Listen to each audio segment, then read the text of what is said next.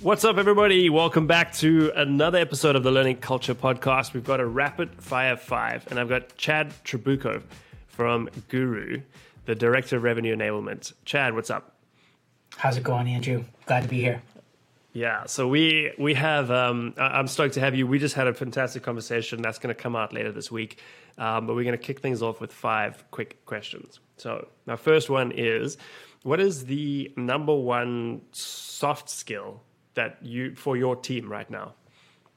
That they're learning? Yeah, or like most important one for them. I think the most important one is confidence, and we talked a little bit about it, but mm. I think building that confidence, confidence being in front of customers, confidence understanding, confidence in knowing where to go to find what they need, um, and then confidence just that they're doing well. I think that breeds more confidence, and and I've seen it translate really into uh, you know big wins from a sales perspective. Yeah, and I love that you characterize it as a skill, like it's something that can be developed, and I, I totally, totally, agree with you. Um, all right, so number two, how do you get leadership to buy into the initiatives and ideas that you have? Yeah, again, I think it's it's showing where the reps are confident and not confident. Uh, I think it's building sort of a mechanism to measure that over time. I use a survey um, and sharing that with leadership and sort of analyzing it and saying, here's the hot spots and the bright spots. Here's where we need to lean in. We don't need to focus on this right now, but we need to keep an eye on this for the future.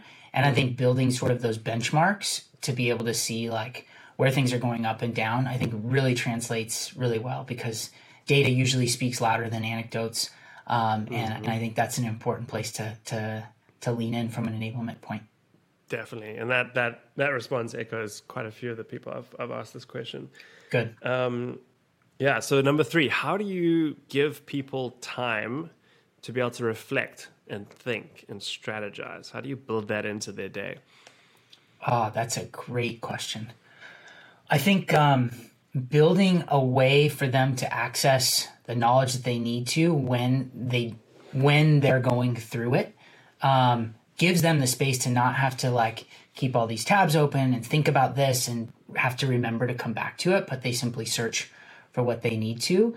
And then I also think the time to think is sometimes in the doing, and the time to think is sometimes in the sort of peer to peer interaction.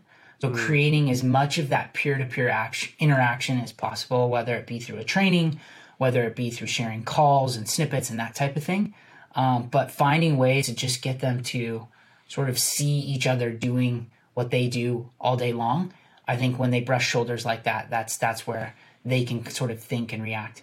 Yeah, and that's yeah, such a great thought there because it's sort of like that is getting you out of the do do do action mode. Yep. And get and sort of yeah, getting the balance of those two.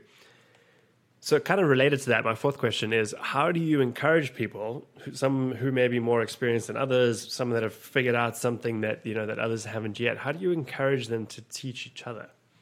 Oh, I love that question because it's so important and it's so easy to think in enablement. Hey, we just throw this training over the wall and they go and they go do it. Um, but something we've started to do is um, stopping at the end of a session, adding an extra 15 minutes to a normal hour session, mm-hmm. and using that time to reflect and popcorning around the room and saying, "What's something you learned? What was surprising? What's something mm. that was challenging that you you didn't quite expect, or you had to work through?" um, from this training or uh, from this time together. And I think a that that that kind of continues that next leg of sort of that peer to peer interaction, but it also gets them to stop and sort of say, what did I do and how did I do it? Uh, and I think that connects the dots, you know, longer term. And the other thing is sometimes what I'll do is I'll have them teach each other, how did I do this? Because I think that process also gets them to reflect and I think you know can be really really critical. I, I do that all the time. I'm always teaching, um, and and that's where I learn it. Uh, and I think right. you know sort of enabling that uh, it can be a real valuable uh, way to yeah. do it. Yeah, so you're also modeling the behavior that you want to see. I love that idea of the popcorning as well because often it might be that last 50 minutes where someone hears the exact same thing you said, but hears it from someone else and now totally. understands it in, in a different way. And that's totally that's teaching totally. right there. Um, All right, this last one is is a standard question I ask, but it's maybe a, a sort of a layup for you. But how do you encourage your team to capture ideas and sort of store them for future use? Yeah. Well, I, I would say this answer if I didn't work at Guru, um, because I, I I relied on this answer well before I ever came to Guru, and that's mm. using Guru. Um, mm. I we just put everything that we need in Guru, and we sort of um, use Slack to sort of drive some of that. Um, and I think you know capturing it at the moment that it's happening um, and relaying that information, uh, sort of putting that sticky on the wall, um, I think is so important. Um, and then we can sort of clean it up and distill it later. But yeah. Um, Guru has been a central place for for me personally um, for the last gosh seven or eight years. Really, wow, that's awesome.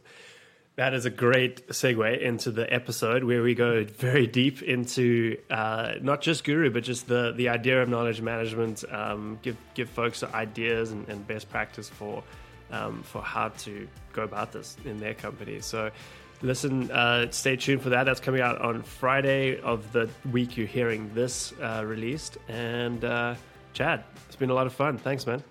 Uh, I appreciate it, Andrew. What a, what a fun time to riff. Thank you.